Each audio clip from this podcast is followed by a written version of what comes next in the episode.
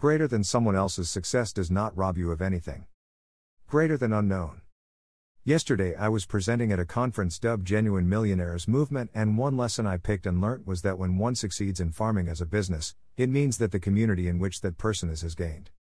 It is sometimes surprising that within the same community there are people who start throwing shade at someone's success. The truth is that in every society we find people who are full of envy and jealousy and also those who want to succeed alone. I once visited a farmer in Mumbwa of Zimbabwean Decent who told me that if you want to succeed in farming, carry all the farmers around your farm along with you in the success equation. There is no way you can succeed alone.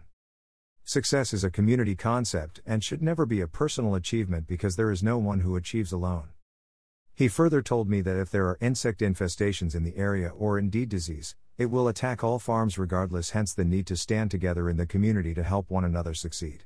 This farmer put up a communal dip tank where all neighboring farmers took animals for dipping. His logic was that he was guaranteed of no ticks in his area once he monitors the rotation of spraying. One day, some villagers went up to him and told him that he is a boastful guy because of his success, and he wants to be showing off that he is able to do greater than everyone in the area.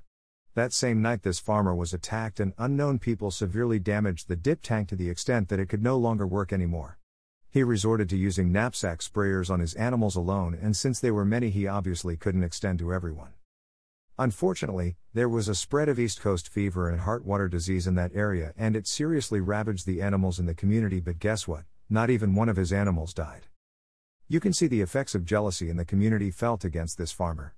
The results hurt the perpetrators, and that is exactly how the leprosy of jealousy works. When our neighbors are flourishing, let us applaud them and get close because we must count among them in the success equation. It doesn't hurt to congratulate someone's good harvest. We must develop the habit of growing others, then we will be a force of farming command. It should not be about who will be the best among us, but more of how can we be the best collectively as a group. The flip of things also is don't be stingy to succeed along, you will fail and your fall is usually louder than thunder. We had a guy from school who would come with some roasted chicken, and he never wanted to share with others. He would hide it and would be eating from the locker. Unknown to him, the chicken had even rotten with maggots, and since he ate in the dark, whenever he picked a piece to eat, he would have a terrible diarrhea. Let us share knowledge and commodities where possible. No man is an island, and jealousy is a disease. Stop the scourge. Credit, Sunga Simbwalonga.